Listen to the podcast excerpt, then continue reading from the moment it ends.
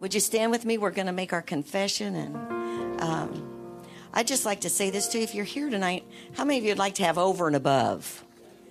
You know what the Lord told me? Just be an over and above giver.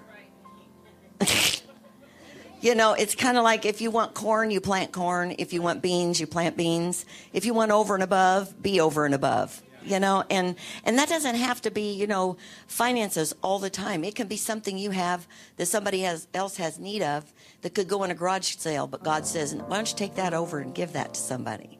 And we're thinking well i could make a few bucks off of that. You'll make nothing compared to what you'll receive if you give. And so i just share that with you. If you're looking to have an over above life over and above life be an over and above giver Amen. Amen. Well, let's pick up our Bibles, make this confession, and then we'll share the word tonight. We all say this together. If you're here visiting, it's up on the screen. We just we lift up the word to declare what we believe, and that's a good thing to know what we believe. Let's say it. The word of God is truth. If I live the word, I will be blessed. If I don't, I won't. It's just that simple. Turn to somebody and say, it's so simple. Yeah, it's just hard to mix it up. Hallelujah. And you can be seated. well, I'm going to share tonight, next Sunday, and the following Wednesday on timing. Everybody say timing. When we were going on vacation, God began to speak to me some about timing, and He's just continued to reveal things to me. And, and I'm going to be sharing from the Word of God, and I'm also going to be sharing things out of Pastor Bill's in my life to give you examples of how God's timing operates in our life. And you know, I see so many people over the years as I've ministered uh, that that didn't fulfill the will of God in their life for a multitude of reasons, but a lot of times it's over timing. Everybody say timing. They've you know they've heard from God what God's going to do in their life, and then they try to make it happen. You know you can't fix God's timing. God has a time. And, and so, you know, because of that, then they they felt like God really wasn't going to do what he said he was going to do. And it's because they tried to do it out of God's timing. And then they got discouraged, disappointed. And then they just kind of threw in the towel and never went fully after the will of God. Or those that have waited until they think they're ready. How many of you ever said, I'll do that when I, when I know I'm ready? That means, you know, it's kind of like people who say, I'm going to have a baby when I get everything I need to take care of the baby. How many of you know that'll never happen? Hallelujah. And uh, God knows that. So some of you have had some babies sprung on you out of season. Hallelujah. In your timing.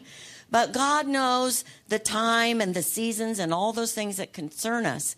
And I think tonight and Sunday and Wednesday, if you will be here, God, through the Word of God, we are going to hear how we can live in the perfect will of God and not be frustrated, not be in a hurry. How many of you ever heard somebody say, But I got to get it done because Jesus is coming? Well, God knows when Jesus is coming, and He is the only one who knows. And so, if He's spoken something into your heart, it's His business to get you there, not yours. Isn't that a relief? Everybody say, Whew. You know, because I've heard people say, you know, I got to get this done because God, God said Jesus is coming soon. I mean, I've, I hear everybody, the, the prophets are saying that Jesus is coming soon. And God told me this to do. And if I don't hurry up and get it done, God makes his plans come to fruition. He is the one who does that. And so as we listen to this, I believe all of you are going to be blessed. Can you turn to Ecclesiastes 3 1? On Saturday night, I was in here worshiping, and on Sunday, we sang this song. In his time, in his time, he makes all things beautiful in his time. Everybody say, in his time. And so, as we look at this tonight, if things aren't so beautiful, you might want to take this message and listen again because God makes all things beautiful in His time. And sometimes the things He's doing in our life are for His time, but we don't like them because they're not for our time. Are you getting that? It's awful silent in the house tonight. Everybody awake? Hallelujah. Let's pray. Father, I thank you for every person here tonight. I thank you that they are here by divine appointment that you brought them here tonight, those that are visiting with us, that you're not here by accident. You're not here for the reasons maybe even you think you're here, but God brought you here so that He could encourage you with His word and build you up and send you out of here believing for better than what you had when you came here. In Jesus' name. And everybody said, Amen. And we're going to look at this. It'll be up on the screen if you don't have your Bible, but this is what the Word of God says. The message is Does God really care? Does God really care about timing? Is that even an interest of His? This scripture confirms exactly what God cares about. To everything, everybody say everything. Everything. There is a season, a time for every purpose under heaven. God is a purpose God. You know the book Purpose Driven? How many of you ever heard of that book, Purpose Driven? Well, God is purpose driven, and He has a purpose for you. A time to be born, a time to die, a time to plant, a time to pluck up what is planted, a time to kill, a time to heal, a time to break down, a time to build up, a time to weep, a time to laugh, a time to mourn and a time to dance, a time to cast away stones and a time to gather stones, a time to embrace, a time to refrain from embracing, a time to gain, a time to lose, a time to keep, a time to throw away, a time to tear, a time to sow, a time to keep silence. Now, listen, I asked the Lord what to preach on Sunday, and He said, This is the title Keep Silent. So, all of you here who have that problem of not being able to keep silent, you might want to attend on Sunday. God's working on me. I'll just share it with you. Hallelujah. And then we'll all decide what to do. But there is a time to keep silence. Isn't that amazing? There is a time when we're not supposed to be talking, a time to speak. There are times when we need to speak. And God has those times arranged a time to love, a time to hate, a time of war, and a time of peace. It goes on and says, What profit has the worker from that in which he labors? I have seen the God given task with which the sons of men are to be occupied. He has made everything beautiful in its time. Also, he has put eternity in their hearts, except that no one can find out the work that God does from beginning to end. I know that nothing is better for them than to rejoice and to do good in their lives, and also that every man should eat and drink and enjoy the good of all his labor. It is a gift of God. Now, the man who wrote this, according you know to most scholars, is Solomon. Some have some other opinions, but you know Solomon uh, really didn't have such a good ending to the beginning of his life. But uh, at the end of his life, I think he finally began to look at life and say anything that's not of God is vanity because mostly this whole book is about vanity, which means that, that if we're not doing things that God has given us to do, then what we're doing is in vain. Uh, pastor Billy Joe Daugherty, who lived in, who was our pastor in Tulsa, lived in Tulsa, grew up in Arkansas, and as a high school young man, got saved, ended up at ORU, had an open vision. The Lord showed him people going through life. You know, they went through school, they graduated, went to college, got a degree, worked, got a house, got a boat, went to the lake, uh, got, had children, had grandchildren, lived and, and retired, sat in their house, you know, just waiting, you know, till the end of their life, and they died. And the Lord said to him, You can have that, or you can have what I have for you. You know, life is more than just what we do right here on the earth. Not that having things, not that having a house, not that having children and doing all the things that we do in our lifetime aren't important because a lot of those things are we're ordained to do through God, but our focus is on this fact. We have to know what God wants us to do. And there's a time for everything. Everybody say there's time for everything. We're living in a society today where there's never enough time. How many of you would say there's just seems like there I need more hours. And you know, the Lord said to me, You need to simplify what you're doing if you think you need more time because I know there's 24 hours to a day. I made the day. So if I need more hours than God put in it, I have the problem, not God. Amen? And so that helps us begin to identify this timing issue that we're all dealing with on a regular basis. God says He has made everything, everything beautiful in His time. And so as we look at this tonight, I was thinking of our lives. It says in Psalm 139, 16, and we read this last week. He says, Your eyes, this is the psalmist speaking to the Lord, your eyes saw my substance, being yet unformed. And in your book, they all were written, the days fashioned for me, when as yet there were none of them. How many of you have ever felt like, you know, my life is just worthless? It's not going anywhere not in God's sight. It says, Your days were fashioned by Him. He's the one who designed you, He made you for a purpose, a plan, and we preach that all the time in this church. There's a plan for your life, encouraging people to get where God wants them to be. You may be here today and say, you know, something went wrong with my plan. Well, you're still sitting here. Are you breathing? Look at your neighbor. Are they breathing? Well, then there's still time. Turn to your neighbor and say, There's still time. It's not over till it's over. It's not over yet. Amen. And so as we hear this message tonight, begin to think about your life. In Jeremiah 29 11, I was asking my grandson what scripture he learned in uh, Bible school this week in, uh, in VBS. And he says, Oh, it was really long. This one was really long. I think it was Joseph 42. I don't know. He gave me a bunch of numbers. I said, Well, number one, Joseph's in there, but he's not a book. And, uh, and so he said, Well, it's something to do with plans.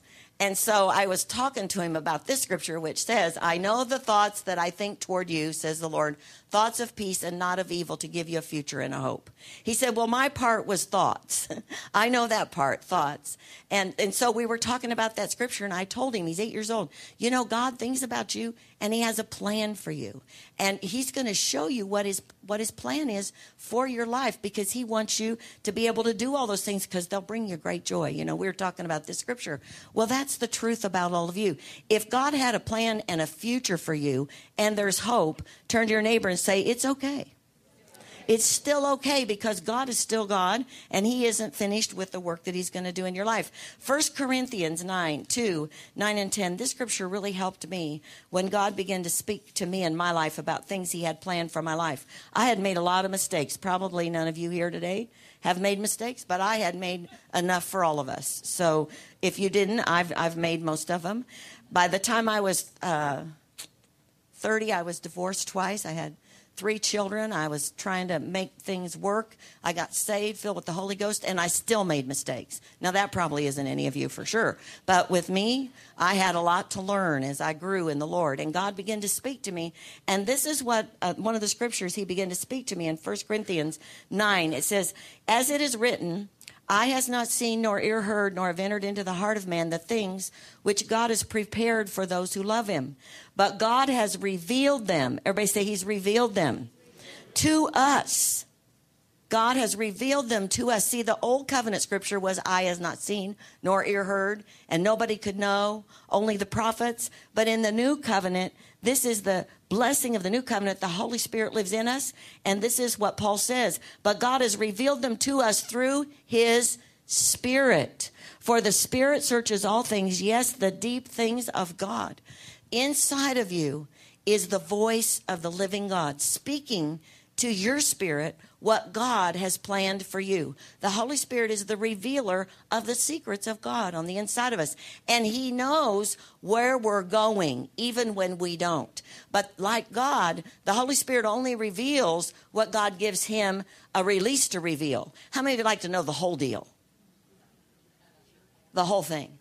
You know, we think we want to know the whole thing. I can remember in August of about 1979 and God spoke to me and He said, You will go around the world and you will carry a torch in your hand and you will preach the gospel. And the light of that torch will be my love and people will feel it. You will sing and preach the word of God. I was a basket case. And I thought that will never happen to me. God has dialed the wrong number and I am not I'm on the wrong end of the line. Because my life nobody would have wanted me to do all of those things. So when I heard that, Everybody say 1979. This is 2010. That's a lot of years in between. God's done a lot of things in my life in between. But do you know what? That was what God had fashioned from me for me from my mother's womb. Now, I took a lot of detours. How many of you have ever been on a detour? That's when God goes straight and you went left or right or wherever you went. Well, you you know God isn't going to come on your left or right. You got to come back to God and get right and go again. God God is, never leaves us or forsakes us. The Holy Spirit's on the inside of us. But God's plan for you goes just like this.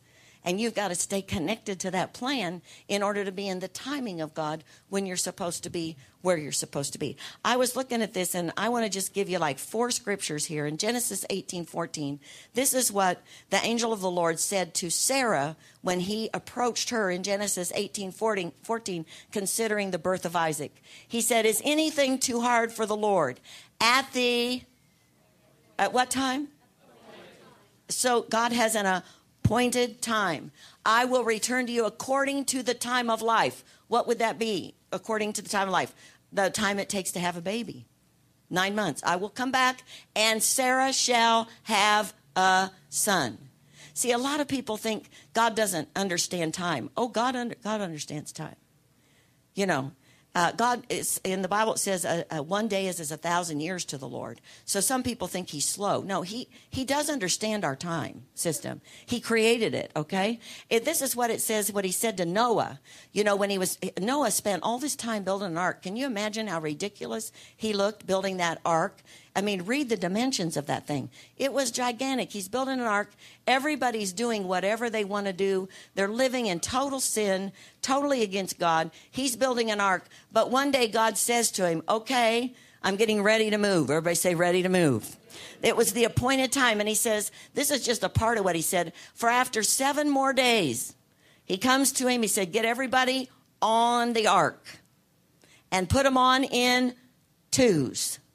Why is he telling him? It's getting ready to rain. It's getting ready to rain. And he said, For after seven more days, I will cause it to rain on the earth for 40 days and 40 nights, and I will destroy from the face of the earth all living things that I have made.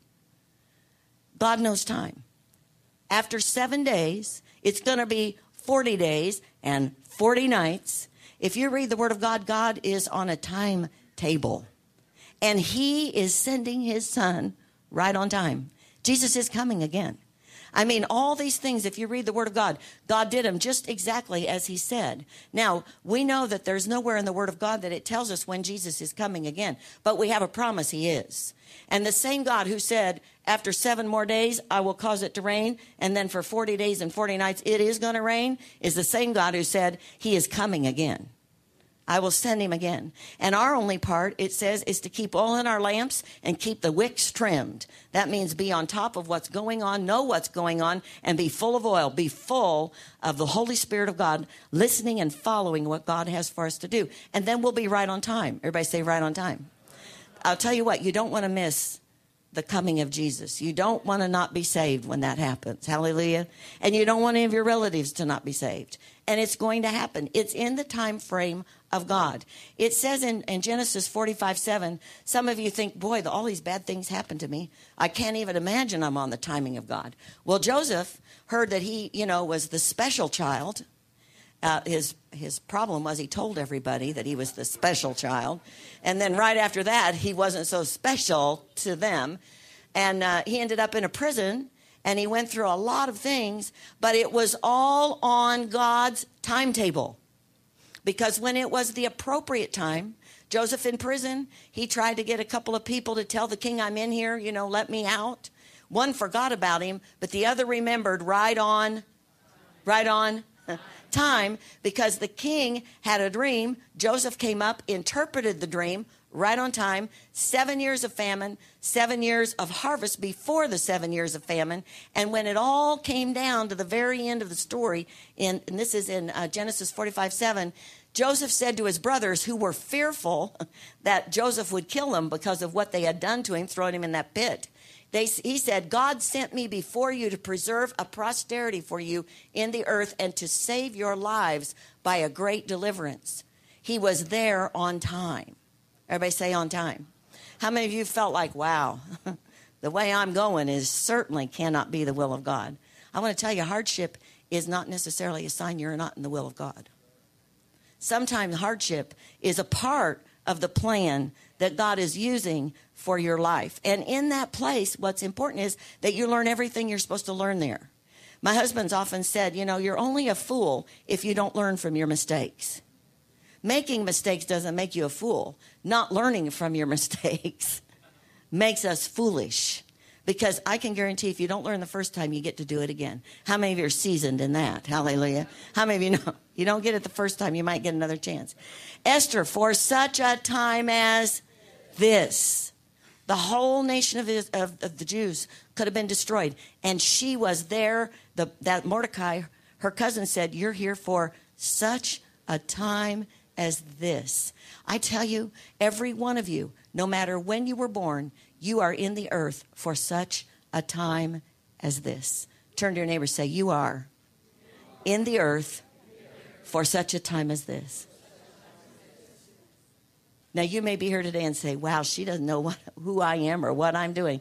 That that doesn't bother me or concern me because I know the word of God. And God created you for a purpose. You have a future and a hope, and you are in the earth for such a time as this. Because God doesn't leave anybody out of the plan. We all get to participate.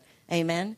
Whether whether we want to or not is our choice. But if we choose to, we can participate. Now I want to read to you First Samuel. I was looking at this. Uh, I'm reading anyway in the through the Bible again this year, and, and I'm in this part of Scripture, and God sometimes uses where I'm at to help me in the messages that He gives me. But this is um, how many of you remember King Saul, that God anointed king? Only Saul was disobedient to God. He ended up losing his kingship. And in, in 1 Samuel, everybody say 1 Samuel. In 1 Samuel 16, uh, God appointed Samuel to anoint someone else king. But Saul was king. Now, this is important in timing. Everybody say timing. See, because sometimes God anoints people for what they're going to do when somebody else is in charge and not them. Uh, you really need to listen up here. This is important. Because in that place, David is a great example of how you live when God anoints you for something that he's not telling you to do today. And this is how a lot of people miss the will of God and the timing of God. David was uh, was just a young boy. He was 15, and Saul or, came, or Samuel came because Saul had failed. God said, "I want you to go anoint this young man." Long story short, he was just a shepherd boy. He was the youngest of the children, and and but yet God wanted him. Everybody say God wanted him. God chose him. And it says in verse 13 of 16 of Sam, 1 Samuel, then Samuel took the horn of oil and anointed him in the midst of his brothers and the Spirit of the Lord came upon David from that day forward. So Samuel uh, arose and went to Ramah. Okay, David has now been chosen of God to be king. But do you know when he got to be king? 15 years later, when he was 30, he got to be king of only Judah because Judah and had departed from Israel. The tribes had split. Ten were over here, two over here. They split. And so he became the king of Judah. And that's in second, everybody say second Samuel. Now, we went from First Samuel, all the chapters after 16, to Second Samuel, to this chapter before he gets to be king. And I'm telling you, we don't have time tonight to go all through what he went through. But it was not a fun journey. Amen. It was not an easy time of it for him. And all the time, he was already, in God's sight, anointed to be that king. But there was a timing issue. Everybody say a timing issue. Now, why did God put him through all those things? Why did he have to walk through all of that? Why did he have to run from Saul? Why did, why did he have to be nice to Saul? You know, he even, in the end, he killed the man who came and told him that Saul had died and that he, this guy tried to take credit for it. He killed that man. He, how could you touch God's anointed? Well, he was God's anointed too. But he understood his position and he understood timing. Everybody say timing. And for whatever reason, I believe, after serving the Lord for as many years as I have, God was watching to be sure that he understood authority. He had to understand authority. You can never lead anybody in a great way until you understand authority because you have to know you're under authority of God and you don't get to choose. You know, it's very difficult in the position of authority because sometimes you want to let people do things and God says, no, don't let them do that. And then you say, but, but, you know, it'll hurt their feelings. But they like to do it, but they want to do it. It'll make it nice for them. God says, no, they're not ready. And you think, but they think they're ready. Yeah, they think they're ready, but they're not ready. And so God said it's a timing issue. What he had to do with David was make sure no matter what happened, he would never disobey him in a situation where he gave an order to him. And only one time did he. We'll talk about that on another time. He did disobey God in one situation, but it was a timing issue. It was the time when kings were supposed to go to war. Everybody say the time. When kings were supposed to go to war, and he didn't go to war. It was a timing issue. He didn't do what he was supposed to do in the timing of God. And when he didn't do it, he got himself in a position where the enemy could tempt him and destroy him. It's important to be on time with God. Everybody say on time with God. So here he is. It's Second Samuel. It says, Then the men of Judah came, and there they anointed David king over the house of Judah. And they told David, saying, The men of Jabesh Gilead were the ones who buried Saul. And he went on and talked about that story. Then in Second Samuel 5 3, he finally is anointed king over Israel, and he's over all of those kingdoms. So he finally does fulfill what Samuel said on that day back in 1 Samuel 16 but it took all that time. Everybody say all that time. How many of you have ever thought, you know, this is taking a long time? And I'm not really too happy about the road I'm on. I mean, it isn't the pleasantest thing either. But see, if if you you have to understand this, and we're going to talk about it in a minute. If you do not embrace where you are, you do not learn faith. And faith is what moves the hand of God. I'm convinced of this over the time that I've spent in the last, especially about 10 years. God operates through faith. Faith is the substance of things hoped for, the evidence of things not yet seen. So if let's look at Habakkuk 2. This is what it says in Habakkuk 2, talking about with God, timing is everything. Habakkuk 2, 2 and 3. Then the Lord answered me and said, Write the vision and make it and all, all the people who read it, write it on the tablets, and all the people who read it will be able to run with it. Number one, God is the one who speaks what we're supposed to believe and move toward. How many of you have ever had God say, This is what you're going to do? And you see this thing that looks impossible. Oftentimes people just let go. But God shows us for a purpose. Everybody say, For a purpose. He has to get you involved with what He's going to do with you but it isn't going to happen that day. Everybody say, oh. How many of you like to happen today?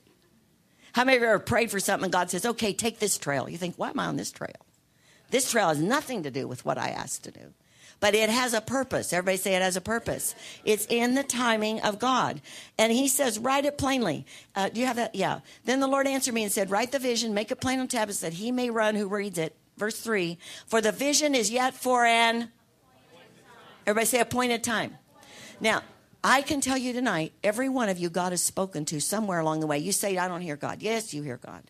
Because God gives you the desires of your heart. How many of you have a few desires in your heart?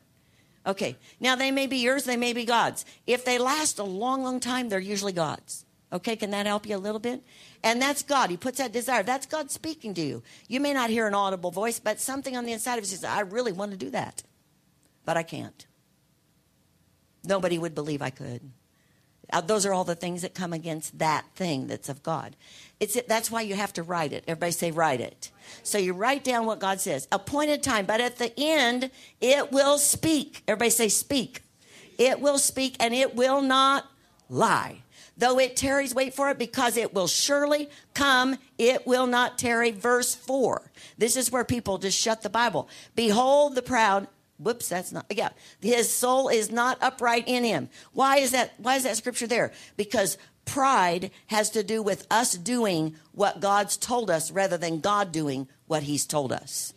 And so what God is saying is, this is never going to be work a work that you'll see prosper unless you live by, unless you live by faith. Okay, so how does faith come? Faith comes by hearing, and by hearing the Word of God. We take that to be the written word, which it is, and positive, and we need to read the Word of God. But beyond that, what you wrote down is the Word of God. And so God says, Speak that word that you wrote down. Well, I can't. That's a lie. No, it's not a lie. Because what comes out of the Spirit is truth, what comes out of the flesh is a lie. Are you getting this? I hope you are because God wants to stir you up. I want to read to you. Brother Copeland in his book, I just read this today. I'm always thankful when God when I get on God's page, you know, and it's this is really for tomorrow, but we can use it today. He says, uh, he's talking about calling those things that are not as though they were. You know, we're always talking about the way it is. We don't talk about the way it is, is in the natural. We talk about the way it is, is in the spirit. By his stripes I am healed. You may be sick, but you declare what the word of God says because the word works. The word has power. So it says there's a vast difference between lying and speaking by faith. A lie is meant to deceive someone. God doesn't deceive anybody. God is a man, not a man that he should lie. God tells truth. The word of God is truth. So it says, but to speak by faith is simply to speak words that agree with the word of God. So the thing that God tells you in your life that you're called to do, you write that down. You say, this looks impossible. When I got that word and I told God he dialed up the wrong person in August of 1979, I thought, dear Lord, he has really, I mean, they have missed it in heaven tonight. This cannot be God. And then he said to me, And I will send you a man, and he will love you like Christ loves you. I thought, I don't think there's a man on earth, excuse me, but it was not a good time for me. I just said, There's not a man on earth who's going to act like that that I've run into. And I'd already told God, I don't want anybody to talk to me. I don't want to be tempted. Just keep men out of my life. I'll tell you, you tell God that, he'll be faithful. Three years later, nobody ever talked to me. People try to get me fixed up. The guys would just disappear off the face of the earth. I'm telling faster than you can think. One guy got married. He wasn't even thinking of ever getting married. And he got married because somebody tried to fix me up with him. I thought, you want a sure mate? Try to fix somebody up with me. They'll be married in a flash. Hallelujah. God will get them on there. So God, God knows about you. Everybody say, God knows about you. Watch what you pray. But, but you know, I didn't think there could be a man like that. But then he gave me Pastor Bill, and he's like that all the time. Well, pretty much all the time. Only when I drive him over the edge does he become different. Hallelujah. But I'm telling you that God knows, and he's got a timetable. Everybody say a timetable. Uh, my first date with Pastor Bill was Valentine's Day. And he lied and took me to a really nice place, but he got me there. Hallelujah. He had to lie to get me to this restaurant that revolves around down in Indianapolis. But we got there on Valentine's Day. I had never dated a guy in forever, and he asked me out on Valentine's Day. Now that's God. God knows about Valentine's Day. See, you think it's just Cupid. It is not Cupid. God has a perfect mate for people. And He wants us to have good marriages and good homes. And then He gave me Pastor Bill. And there is a man on earth who will love me like Christ loves me. He's sitting right there. Hallelujah. You can't have him, he's all mine. I'm just kidding. So anyway, this is what this is what Brother Copeland says, and I believe it. It's speaking from your spirit instead of speaking from your mind. Now there is a huge difference. And in my walk with the Lord, I'm telling you, of all the things that God has shown me, He has spoken to me many times. I need your faith. I think, well, why do you need my faith? Well, it says in Hebrews 11 6, it's impossible to please God without faith. So that's a real good reason, number one, to walk in faith if you want to please God. How many of you have said, you know, I think I'll do this, this, and this, and it'll please God? The Bible says what pleases God is faith. And faith is saying, God is in control. My scripture that I just say all the time when I pray is God is perfecting everything that concerns me. Psalm 138 8. That's what it says. My children concern me. My relatives concern me. All the people that I love, they concern me. You all concern, concern me in this church. So when I say God's perfecting everything that concerns me, that covers a whole lot of people. Amen? But I believe that. It's the word of God. And that's, He knows who concerns me. He knows who He's put in my heart to uh, to pray for and to to stand for, and so God's perfecting those things that concern me in His time. Everybody say in His time. He makes all things beautiful. Um, I, I want to just share these few things that that I have learned over time that makes me believe that it's faith. Everybody say faith. faith. That moves the hand of God, and if you cannot walk by faith, you will mess up the timing of God because everything that God is going to do is based on His timetable, and most of the time you don't know when that is going to come to pass or how he's going to do it. But if you can recognize what I'm doing today is exactly what I'm supposed to be doing. Now, I know all of you are going to think, I don't want to do this. Where, wherever you're at. I don't want to be in this marriage. I don't want to. I don't want to have this job. I don't want to do this. I don't want to do this. I'm telling you, stop right now tonight and say, "Where I am, God knows about." Because He does. Say that. Where I am, God knows. See, He knows where you are tonight. And if He wants you to be somewhere else, He will come get you.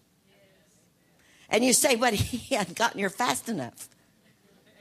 Well, if you get out of that place ahead of God's timing, he can't get there fast enough. I'm telling you, you will not like where you end up.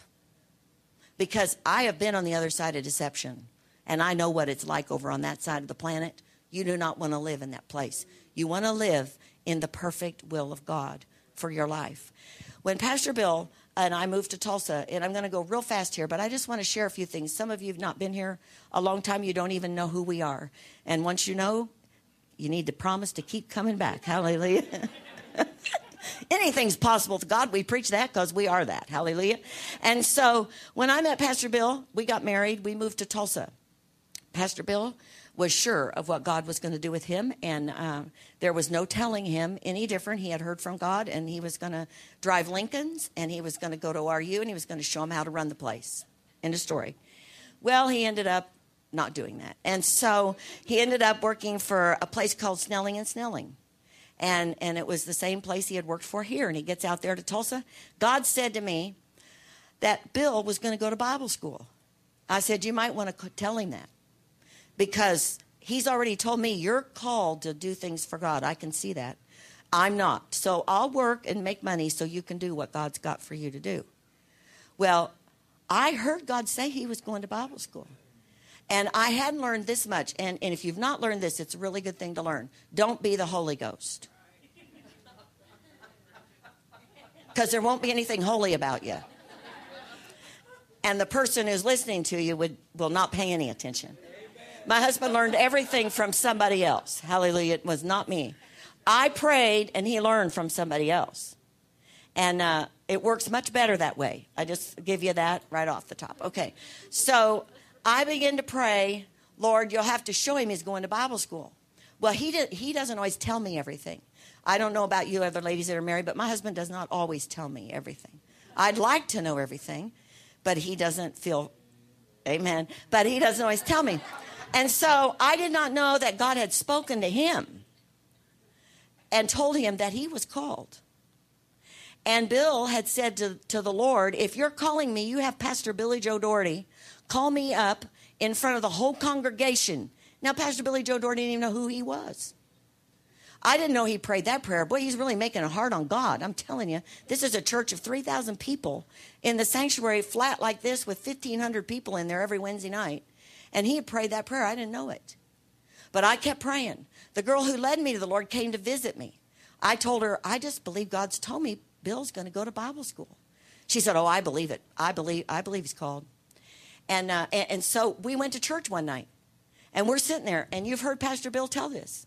Pastor Billy Joe gets up to pray for this Ulf Ekman, a guy who's over in Sweden right now.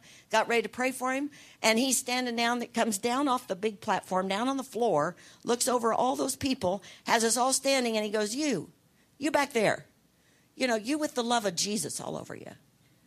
And I mean, all these people start parting, and I'm standing next to him.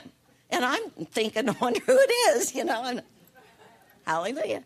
And uh, all of a sudden, I look at Bill, and he is like stone. I mean, he's just like, and he goes, and he goes, yeah, you. And Diane, the, the girl that led me to the Lord, she nudges me and she goes, look at that. I go, I know. Look at that. You know, man, he goes up there, and he had never prayed in his life out loud in front of anybody. And so he comes back sits down, doesn't say a word. I mean, she and I are like two cackling hens. We're so excited. It's God. It's God. He's going. He's going. Oh, yes, yes, is. Yes. And uh, we get home and she can't resist it. So she said to him, Did God, you know, how many of you remember Lady Di? Yeah.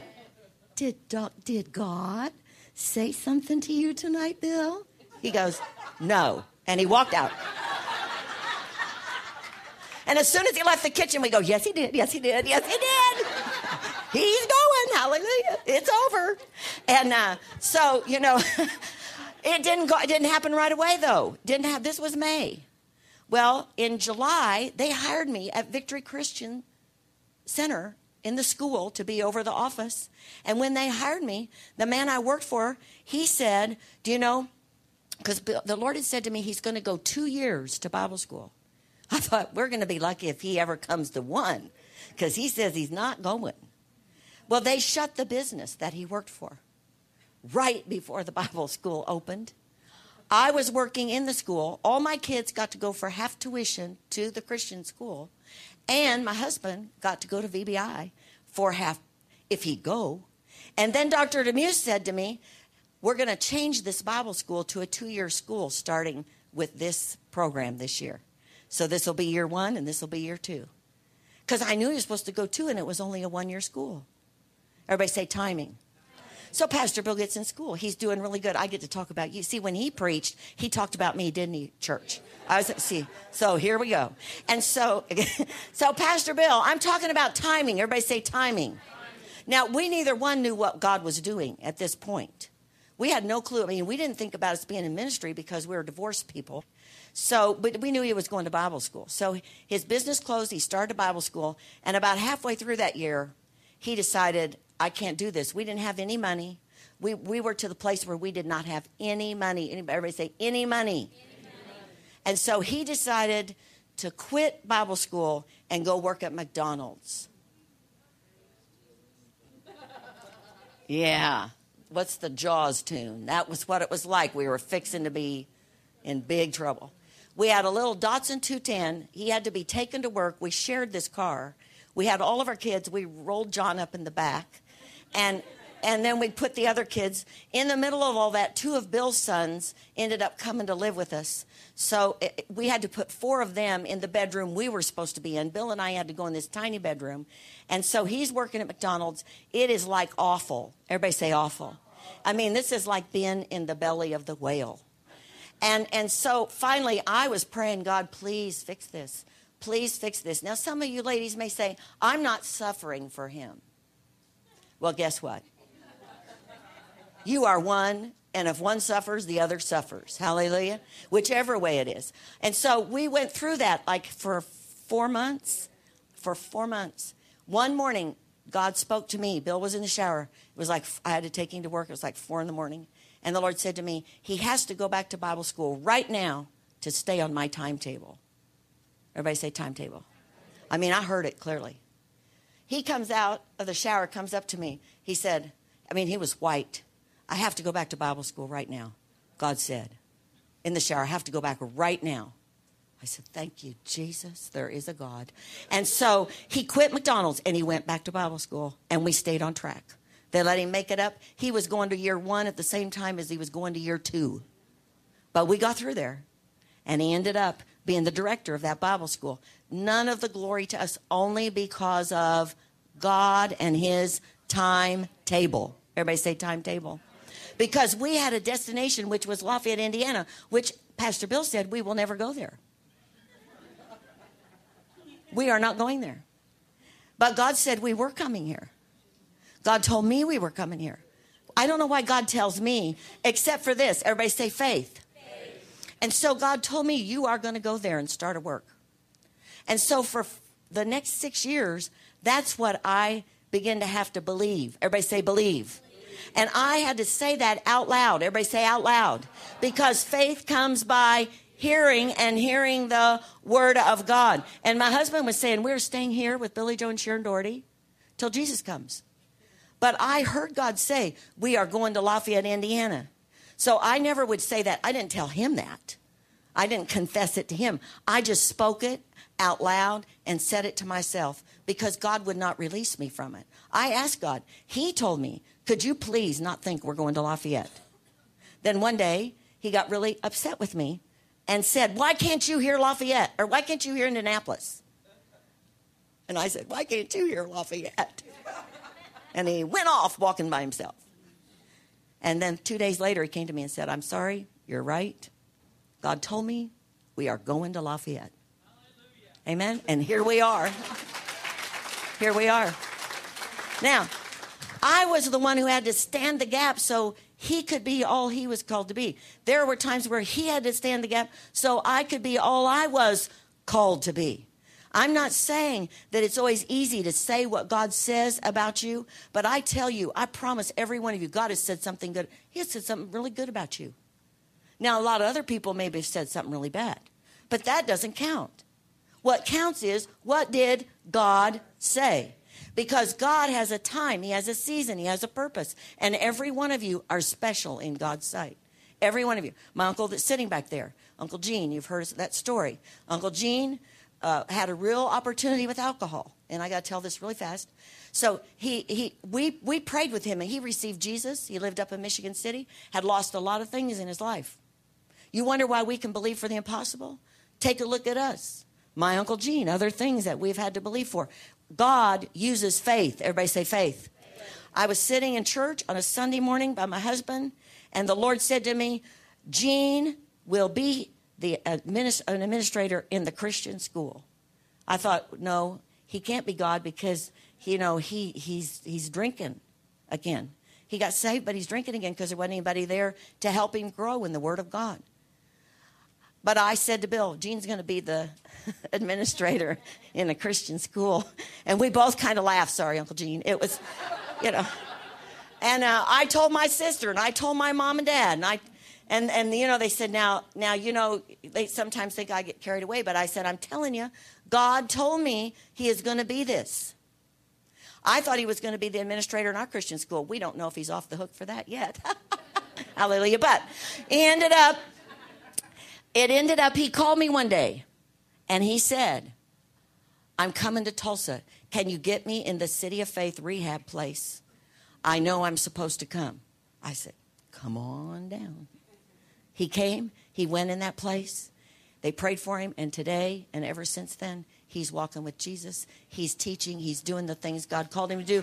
God's timing is perfect. And he never gives up. He never gives up. He will keep working. It was the seventh rehab, the number seven, the number of completion. He made it, and God brought him through. He calls me the warden, but that's okay. Hallelujah.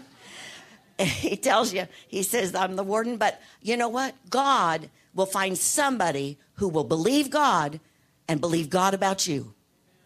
But if he can't find anybody, he'll find you and he'll tell you, start believing.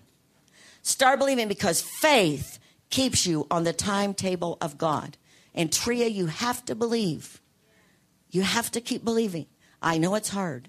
You're a single mom. I was there. And going to college, I'm proud of you. And God is proud of you. But don't you let go of what you heard. You say it over yourself every day if you have to.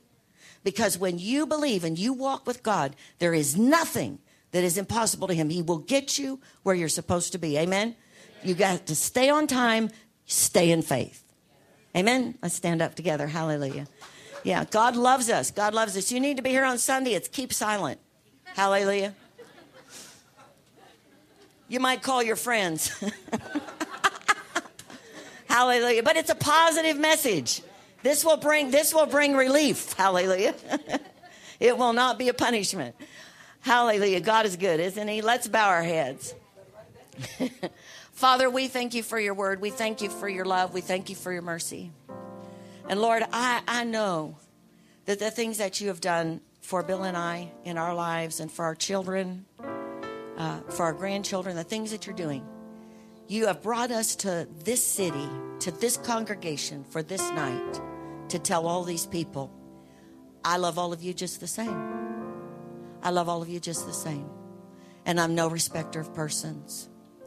You may have fouled it up big time, but there's only one thing God's asking tonight, and that is are you willing to get back into His time frame for your life? He can get you there quickly. Nothing you've done has stopped the will and plan of God. It might have hindered it a little bit, might have taken a little bit of extra time to get there, but you will get there. You will get there. If you make a decision tonight, I am going to live by faith and not by sight. I'm going to start stop living after my flesh. I'm going to start living for the kingdom of God. I'm not going to go in my own way. I am going to reach the place that God has destined for me to reach. And I'm going to stay on time. Now, you may be here tonight, you've never received Jesus. The beginning of life is when you know Christ. It says that you will begin to live when you walk by faith. That means you'll begin to experience prosperity, you begin to experience truth. You begin to experience a way that you have never known before, where God begins to make up the difference where you cannot. And I say to you tonight, if you're here and you've never received Jesus, this is your night to receive Jesus. If you're here tonight and you've received Jesus, but you're not walking in that place that God's called you to walk, I want you to lift your hand real quickly and I'm going to pray for you right where you are. Don't think about it too long because the enemy will talk you out of it.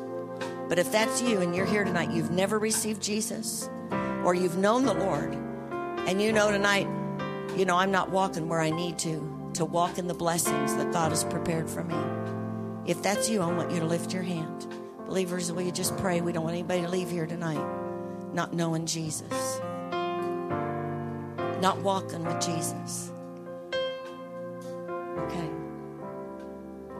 Thank you, Jesus. How many of you are here tonight and say, I might be off God's timetable just a little bit?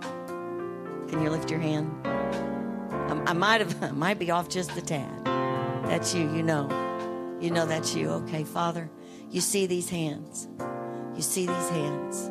Now, Lord, tonight we're believing that you sent your word into this place tonight to bring life, to bring wholeness to turn things around in the lives of those who are open to have their lives turned around. And I see these hands, and that says, I, I want things to change. I believe with you tonight for change. I believe with you tonight for change. Holy Spirit, you see him. Would you just come down here if that's you, real quick? We have five minutes. I promise you'll be out on time, but if that's you and you raised your hand, I want you to come down here. You say, you know, I might be off the timetable just a little. I want to pray for you. We hope you've been encouraged, strengthened, and challenged in your walk with Jesus. If you need prayer for situations in your life, we encourage you to email us at prayer at victorylafayette.org or call our offices at 765 447 7777. If you desire to make Jesus the Lord of your life, or if you have drifted away from the relationship you once had, I encourage you to pray this prayer with me today. Heavenly Father, I believe that you love me. I believe Jesus died for me and rose from the dead. Today, I confess Jesus as my Lord and Savior, and I receive the forgiveness for all my sins. Holy Spirit, I thank you that you come into my life and empower me to live a victorious life. Thank you for saving me. In Jesus' name, amen.